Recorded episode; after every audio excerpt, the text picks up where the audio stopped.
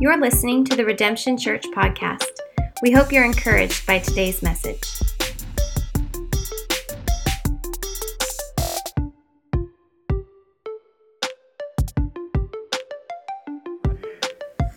How y'all doing?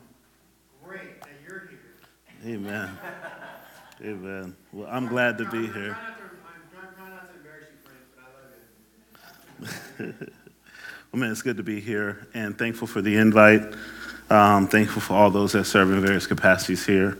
And again, it's an honor. We've cultivated something cool with our churches, and we do a bunch of stuff together, and that's always good to see. And so it's an honor to be here with you guys. You can find me in Acts chapter 9, verse 1 through 5.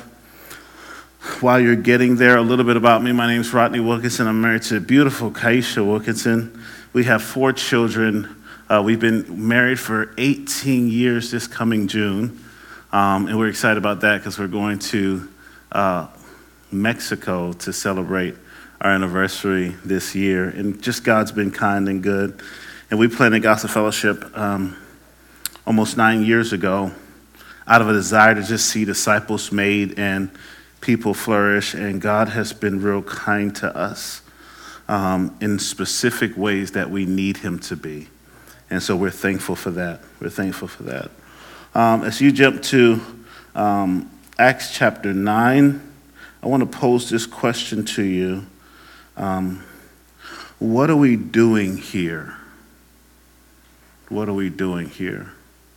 When we gather together as the body, what are we doing? I would argue in some senses, as you guys have already communicated, we're in some sense spending our lives together. And we're demonstrating to a watching world that God has redeemed us. And he's called us to be salt and light where he places us. We are the church. The church is not the building. The church is the people. And he's called us together on a mission for us to seek and save those that need to hear the good news about Jesus. And that's important for us to understand. So the church is this gathering of people together. And whether it's a church or whether it's a club or it's a school, wherever you gather people, there's going to be hurt and pain as people come together. Despite how beautiful the community, how good the food is, how awesome the music is, if you get a bunch of sinners together in a room, it's going to be problems sooner or later. How do we handle that distinctively as a church as opposed to any other gathering when people come together? How do we deal when people are hurt in the church? Now listen, I'm not bringing this message for redemption. I had another message planned, I promise you. But God, as I was preparing and thinking about you guys, he switched it to this. So listen, I preached a similar message at my church. So I know I hurt some people as a pastor unknowingly at my church. So at every church, there's going to be drama. There's going to be church hurt. There's going to be offense because sinners are gathering. How do we deal with that differently as the church of Jesus Christ? Let's go to Acts chapter 9, verse 1 through 5. But Saul, still breathing threats and murder against the disciples of the Lord, went to the high priest and asked him for letters to the synagogue at Damascus, so that if any are found belonging to the way, men or women, he might bring them bound to Jerusalem. Now, as he was on his way, he approached Damascus, and suddenly a light from heaven shone around him. And falling down to the ground, he heard a voice saying, "Saul, Saul, why are you persecuting me?" And he said, "Who are you, Lord?" Jesus replied, "I am Jesus whom you persecute." I also want to read for your thought here, 2 Timothy chapter 4, verses 9 through 17. This is Paul writing at the later stages of his life. 2 Timothy 4, 9 through 17. He says, "Do your best to come to me soon. For Demas, in love with the present world, has deserted me and gone to Thessalonica. Cretans have gone to Galatia and Timothy to Dalmatia. Luke alone is with me. Get Mark and bring him with you, for he is useful to me. Tychicus I have sent to Ephesus. When you come, bring your cloak that I left with Carpus at Troas, along with the books and above all my parchment. Alexander the coppersmith, watch this, did me great harm. The Lord will repay him according to his deeds. Beware of him yourself, for he strongly opposes our message. At my first defense, no one came to stand by me, but all deserted me. May it not be charged against them. Verse 17, I love it. But the Lord stood by me and strengthened me, so that through me the message might be fully proclaimed, and all the Gentiles might hear it. I want to talk about this idea of what happens when there's hurt in the church. 3 points: the reality of church hurt, point 2, the injured soul, and point 3, built-in comfort. Let's pray one more time, and we'll jump in. Father, thank you. I just pray, as we've been praying, that you would do some work in here tonight, that your spirit will, God, begin to work at the layers of our heart and peel them back so we could deal with some things we may have to deal with. And Lord, if there's nothing there for us to deal with, would a message like this make us better evangelists as we share the gospel with people who may be avoiding church because of church hurt? Make us wise as we share the gospel, and embolden us to be forever indebted to the living, breathing church of Jesus Christ as she stands victorious throughout the ages.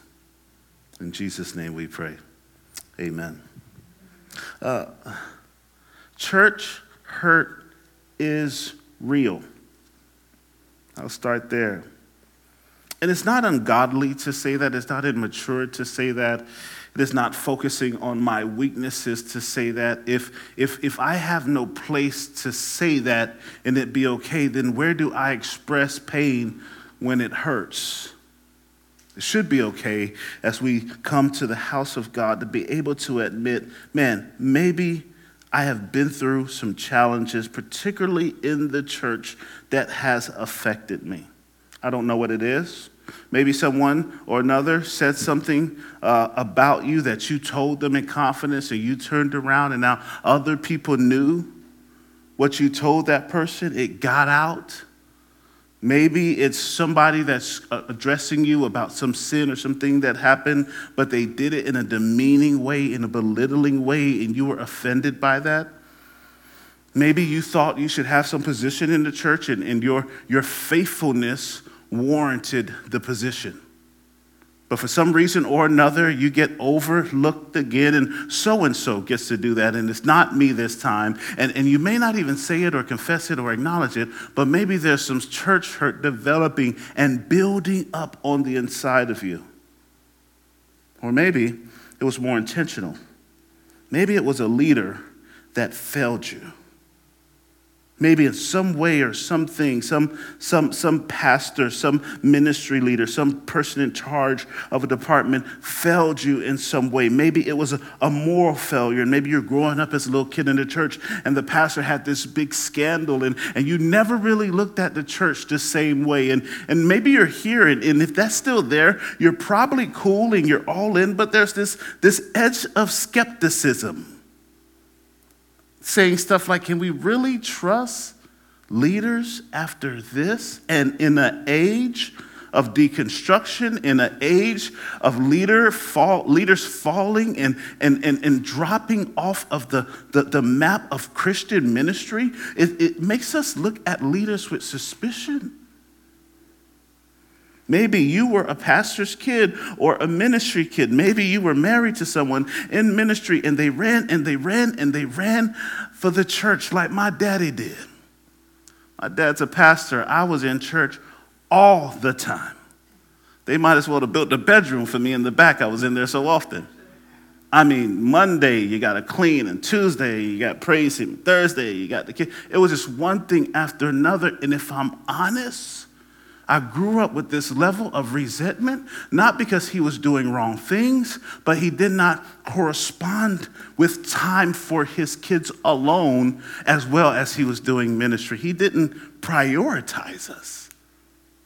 And you can grow with that level of resentment and bitterness. Maybe you were abused by the church, some church leader in some way, mentally, emotionally, or even physically. I'm so glad you guys are doing the God and Mental Health Summit this Saturday, because there's so much that we need to peel back on that we don't function as we should because we're carrying too much that we're not processing as we follow the Lord Jesus, regardless of whatever it is. As a pastor in the Church of Jesus Christ, on behalf of the church, if it is legitimate church hurt, I want to say, I'm sorry. I'm sorry you experienced that. That is another reason I know church hurt is real, because I experienced it myself. It is one of the most devastating things that can happen to you, because you come to a place where you think, if there's any place that I'm safe, it's the church. And when the church hurts us, it's devastating. So if you've experienced that, I'm sorry. I'm sorry. So let's be clear, though, because maybe you say, yep, that's right. He preaching. Bring him back. I like him. Yeah, I've been through some of that. He all in my Kool-Aid right now. He's, you know. Let's clarify what church hurt is, because if we don't do that, then everything becomes church hurt. And if church hurt is everything, then nothing is church hurt. What do we mean? Before I talk about what it is, let's talk about what it's not. When a church leader humbly corrects you and confronts you about your sin, that is not church hurt. That is faithful ministry. Amen. Amen. If I come to a couple and I say, how y'all doing? And we get to talking and I find out they are sleeping together. It is my custom to say, you know that's sin and God ain't pleased.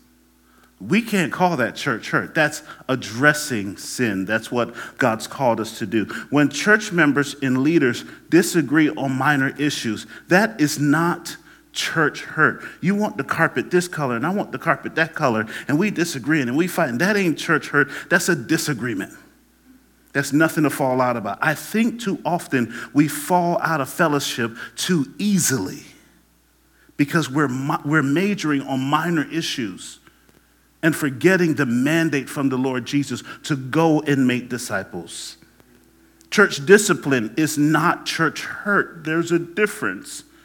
You can be disciplined in the church out of love to get you to repent of your sins. That is not church hurt. Or when someone else sins and messes up and demonstrates true repentance, which is what we're all after, that is not church hurt. So what is church hurt? Church hurt is a painful experience of being exploited in the context of the local church, where spiritual language or even scriptures can be leveraged to justify wrongdoing and protect offenders.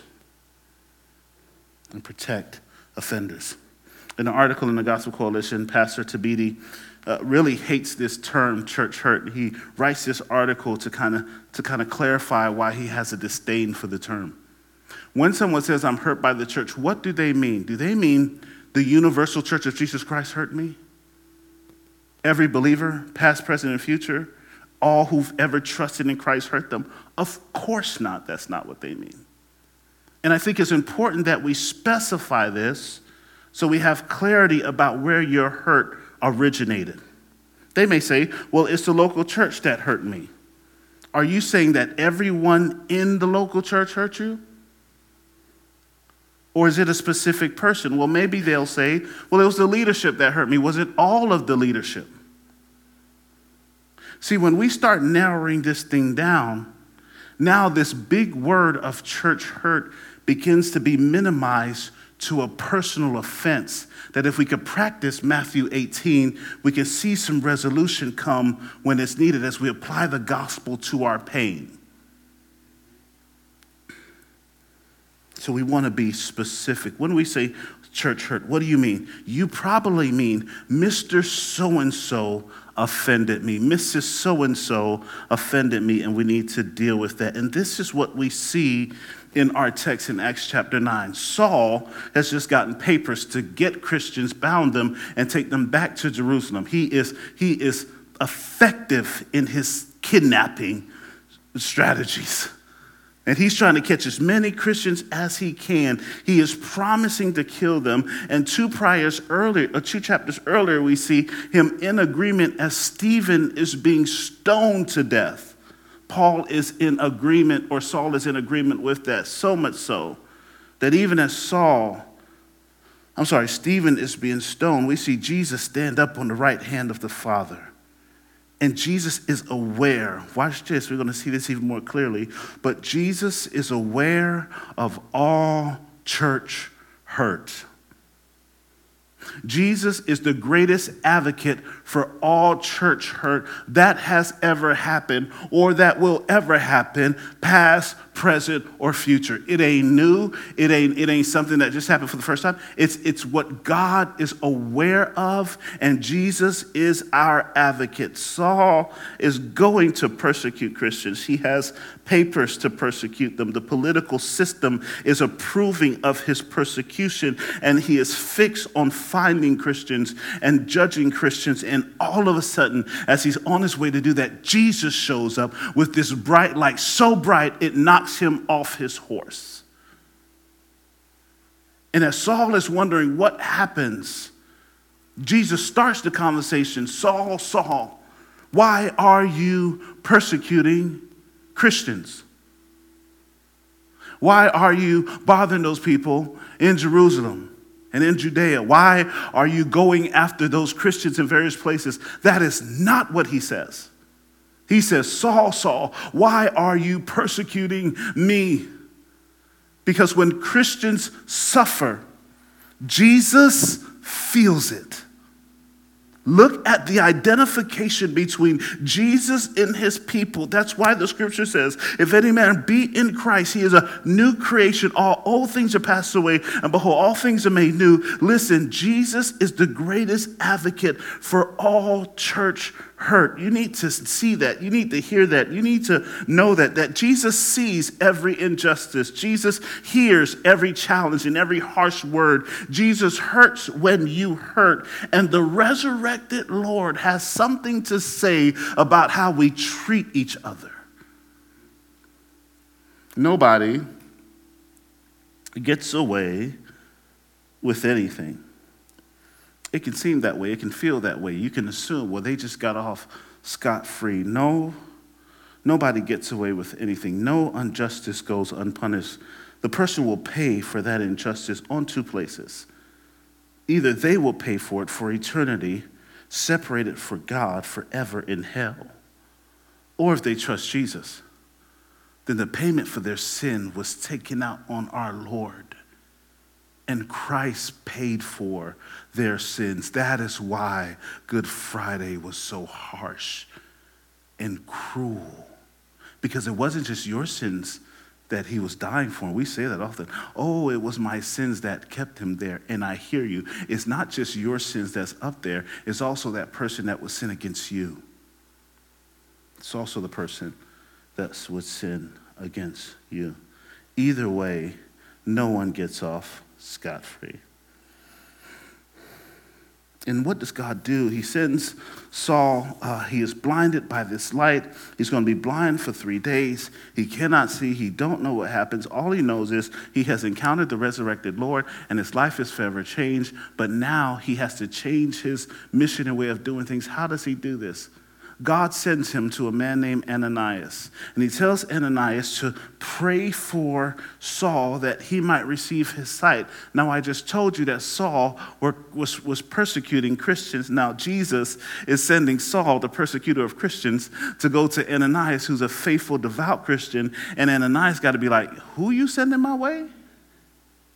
You want me to talk to who? Saul? Which Saul? Saul of Tarsus. That Saul? Like, you want me to minister to him? Do you know what he's doing to us? You want me to pray for him to receive his sight? Here's what I want you to see. Notice, Saul is persecuting the church. But notice how God deals with those who persecutes the church. He sends the church to minister to even the people that are being persecuted. Rodney, what are you saying? You need the church. You need the church. Those that are persecuting Christians need the church. If you've been hurt by other Christians, you need the church. There is no skating around the church of Jesus Christ. It is his plan A, and there are no plan B. He is faithful to defend and fight for his church, and he's going to send the church to bring healing to those even who abuse the church. That's good news for us. But isn't that the good news of the gospel?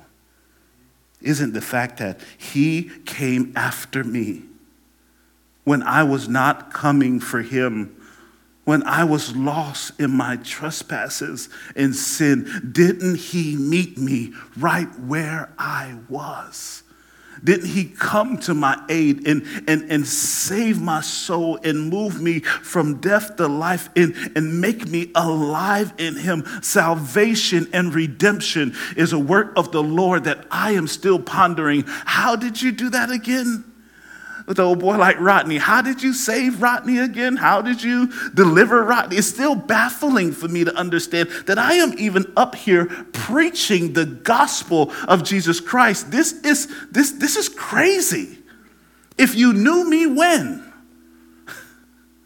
this is a miracle. One of my buddies from high school showed up at my church one day, and I said, "Bro, so good to see you. It's been years. It's been years. I haven't seen you since 12th grade." And he said, "Man, I only came for one reason." I said, "What's the reason?" He said, "I had to see it with my own two eyes." Rodney Wilkinson preaching the gospel. I just had to see it. That's all I wanted to see. And I never seen the dude again, honestly. He's never come back. So, Rodney, what are you saying? That God is calling us not just to be peacekeepers. Go with the flow. Don't want to rock the boat. Don't want to stir nothing up. I'm okay. You ever meet these people? All kind of stuff happened. How are you? I'm fine. I'm blessed and highly favored of the Lord.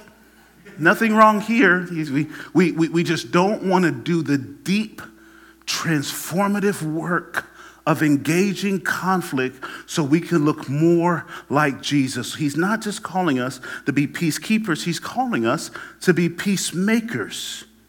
Matthew 18:15 says this: "If your brother or sister sins against you, go and tell him or her their faults between you and him alone. And if they listen to you, you have gained a brother or a sister. But if they do not listen to you, take one or two more along with you, that every charge may be established." If the Church of Jesus Christ just did this, we would be so much more healthier.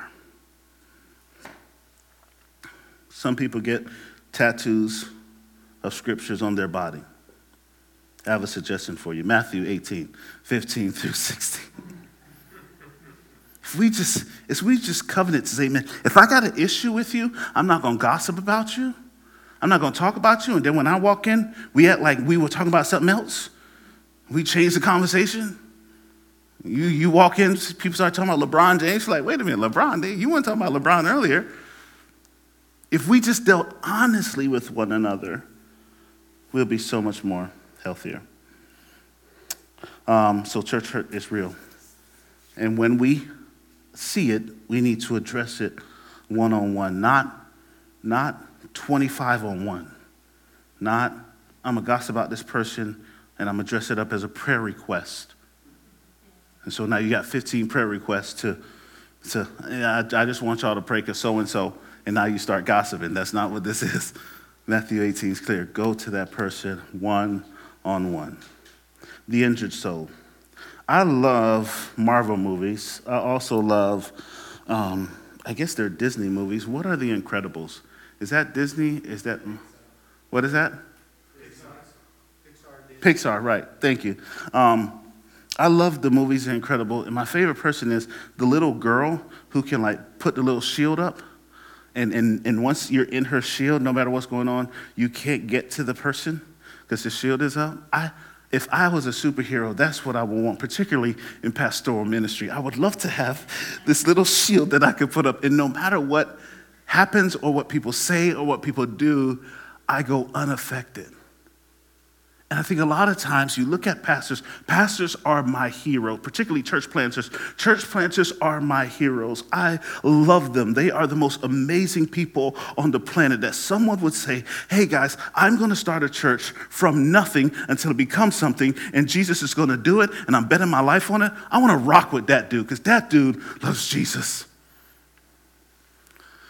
What I'll say here is I wish I can put up this invisible bubble that shields me from being hurt. But the truth is, not only do parishioners experience church hurt, but ministry leaders experience church hurt too. Pastors experience church hurt too. And they're not excluded because they're called. Their calling does not exclude them from suffering. I was in Atlanta with some pastors, and it was 10 of us, and then there was a facilitator, and it was right in the middle of the pandemic, and he asked a simple question. He said, hey guys, I want to start here. How are y'all doing? And just one pastor went after another pastor, and you would have thought by the end of it that we all had a huddle and got together and said, hey guys, listen, I'm going to say this, and then you say that, and then you say, because that's how much the response had concert to it. But one guy was like, man, I'm just tired. Can I be honest for a second? I'm tired of showing up. I'm tired of the lack of finances. I just had to fire my best friend because half our church left during the pandemic, and I'm mad about it. Another guy said he lost a friend who he started a church with some 15 years ago, and the guy just got up during the pandemic and moved halfway across the country. He had been with him for 15 years, every Sunday for 15 years, and then all of a sudden he ups and goes across the country to start a new life on some venture he was doing. And the pastor got up and said, man, he got to leave. Can I leave too? This stuff that we engage with in ministry is hard. And here in our text, Paul is going to take us behind the scenes to see a beastly theologian, an apostle, and church planter bare his soul about some of the stuff he's gone through over the course of his ministry. And this stuff draws me. It always has. And it's drawn me because I want to finish well. And if Paul can be honest and tell me about his suffering, then I need to perk up and listen because I want to finish well in ministry. And I pray you want to finish well in your Christian faith. I pray you want to finish well as a believer in Jesus Christ. And if you plan to, you have to include, how am I going to deal with church hurt? How am I going to deal with suffering? How am I going to deal, as Paul says about Demas, who deserted him because he was in love with the present world? How am I going to deal when people walk away? It is the most painful thing ever. And leaders experience this too. Over the past 2 years, just experienced COVID and schools shutting down and people not knowing where to go. For us, we were in a school and then 1 week happened and now we have no place to meet for 18 months. And how do you lead through that? And all this is happening, and elders hurt too, and deacons hurt too, and life group leaders hurt too, and ministry leaders hurt too. And who will help the leader when he is discouraged? There's a quote that I love. It says this: it is this loneliness that deepens our suffering. Our isolation tells us we are somehow damaged And this is why we have been abandoned. This only increases our sense of guilt and hardship, and we have brought on ourselves and others. That's by Stephen Mansell. Listen to what the Apostle Paul is saying. Timothy, come in, I need you. Come on, son, bring my stuff. Demas is left. Bring my parchments, because I need to write. I'm locked up in prison, but I need to still be doing what God's called me to do, because one of the things that you see in faithful leaders is even when their heart is broken, there's still a yes that comes out of their will that is sometimes unexplainable. And you see here by the Apostle Paul, he has been deserted, he has been beaten, he has been shipwrecked, and he has experienced his own kind of church hurt, but he still continues to do ministry. He says, bring Mark, bring my coat, bring my books. When I was defending the gospel, no one was there with me. But verse 17 ministers to my heart, because here's what I know as a pastor and a planter and a husband and a father and someone who's seeking to be salt and light with the people that I engage, even when everyone else walks away. Verse 17 tells me, the Lord will stand with me. Oh, that's shouting stuff. I'm sorry. That's really good news. As you seek to be a faithful wife and a faithful husband and a faithful mother and a faithful father, that the Lord is standing with you, and he promises to stand with you in the greatest of hurt. The Bible says, the Lord stood by me and strengthened me, so that through me the message might be fully proclaimed. Notice in both cases, it's the person, Jesus, and the church. And the good news, even as ministry leaders suffer church hurt too, Jesus stands with them. Finally, built-in comfort. Built-in comfort. This is out of 2 Corinthians 3, verse 5, and I'll just read this, and I'm hurrying to a close here, and I want to pray for you. But it says, blessed be the God and Father, the Lord Jesus Christ, the Father of all mercies, and the God of all comfort, who comforts us in our afflictions, so that we may be able to comfort those who are in any affliction with the comfort with which we ourselves are comforted by God. For we share abundantly in Christ's suffering, so through Christ we may share abundantly in comfort too. Rodney, what does this text mean?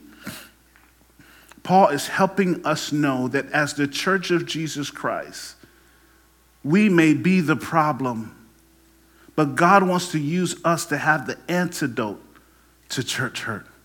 God wants to use us. He has built in comfort to redemption.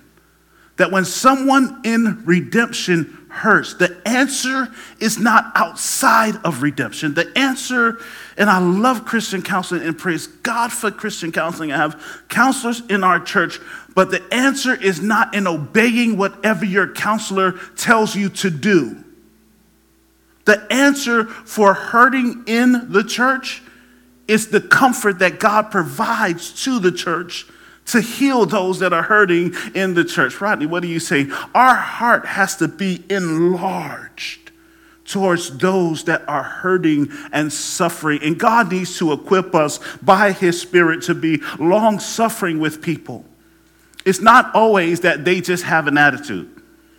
It's not always their theology ain't right. It's not always, well, they always late or this, that, and the third. People have long stories of all kind of trauma and tragedy and issues that's bringing their present self to the table every single day. And God needs to enlarge us with patience to sit down and walk patiently with somebody through where they need to grow next in their next spiritual step and journey with Jesus Christ. Paul is saying that God has equipped the church at Corinth to walk with the weak, to walk with those that are suffering, to walk with those that are discouraged, to walk with those that are suffering persecution,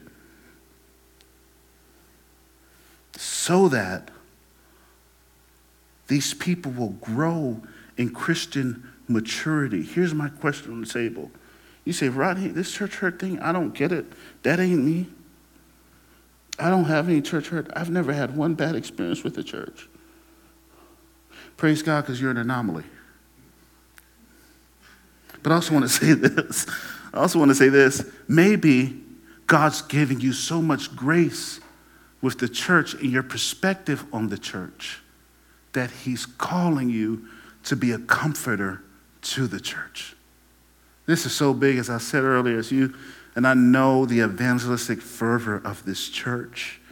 As you are engaging with people outside of this church and their response to Jesus and what they think about organized religion, understand and don't take offense when they say derogatory things about the church. They have a story too. How has God called you? Not just to give the message, but to have enough patience to walk with people as they journey through the process from spiritual immaturity to spiritual maturity. Last point. There are no perfect churches. I was talking to a young guy. He's want to pursue ministry, and he says, Rodney, I just don't want to be hurt again.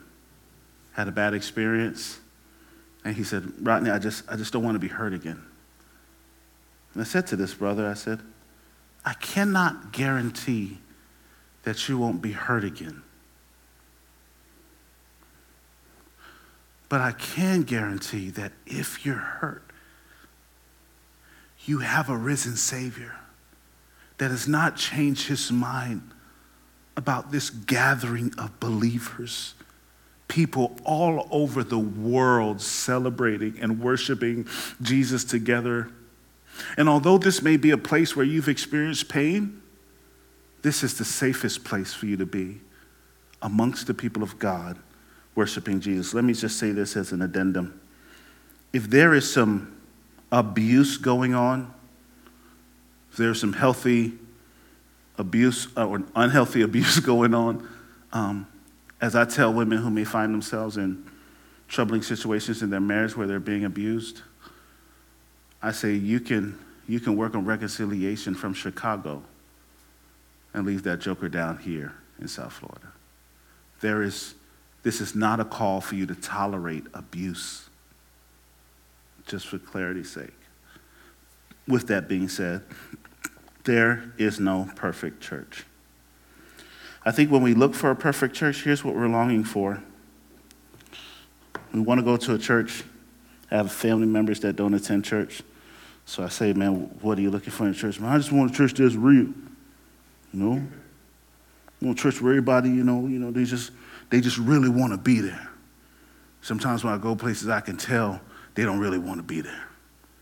Or they say, I just want a place where I come and I can just hear the message and without interrupting. And we have all these ideals of what the church is and what they want to experience. The reason we have that is because the way God made us, he made us with an appetite for heaven. What we are longing for in this perfect utopia is really the idea of being with him forever, where he is the senior pastor and he don't have no assistants. When the choir is always on point and never off key, where the greeters really love you when they walk in, not just act like we long for that perfect place. There is no perfect church. When people come to our church and they act like they found something, I almost want to say it's probably not going to be too long before we don't meet up with your crazy expectations. There's no perfect church. What you have is a bunch of needy people who gather together for support to worship the King of Kings and the Lord of Lords. And when you find yourself longing for something else, be reminded what you really are longing for is eternity. And one day, he will call us from this earth to where he is, and we will spend forever and ever and ever and ever with the Lord. My prayer for you, Redemption, is that you never lose focus of where we ultimately are going to be in the perfect church with Jesus. Amen.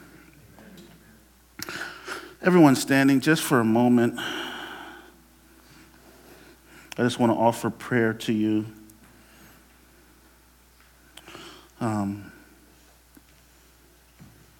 Just want to offer prayer. If you feel like there's something that you would desire prayer for, we want to ask that you come forth. We want to pray for you. If that's you, come. We want to pray. Some hurt is so, some pain is so complicated that you could not unpack it in a single session, but God knows. Some pain happened 10, 15 years ago, and you're wondering right now, as the Holy Spirit has brought that to your mind, are you asking me to deal with that pain that happened so long ago? And he didn't bring it to your mind for no reason. And I know we think we're okay, but maybe we're not. Maybe there's still stuff that we need to process and ask God to breathe on and speak to. If that's you, we want to pray for you. Give you a few more moments. If not, I'll close us out in prayer. Thank you, Lord. Thank you, Lord.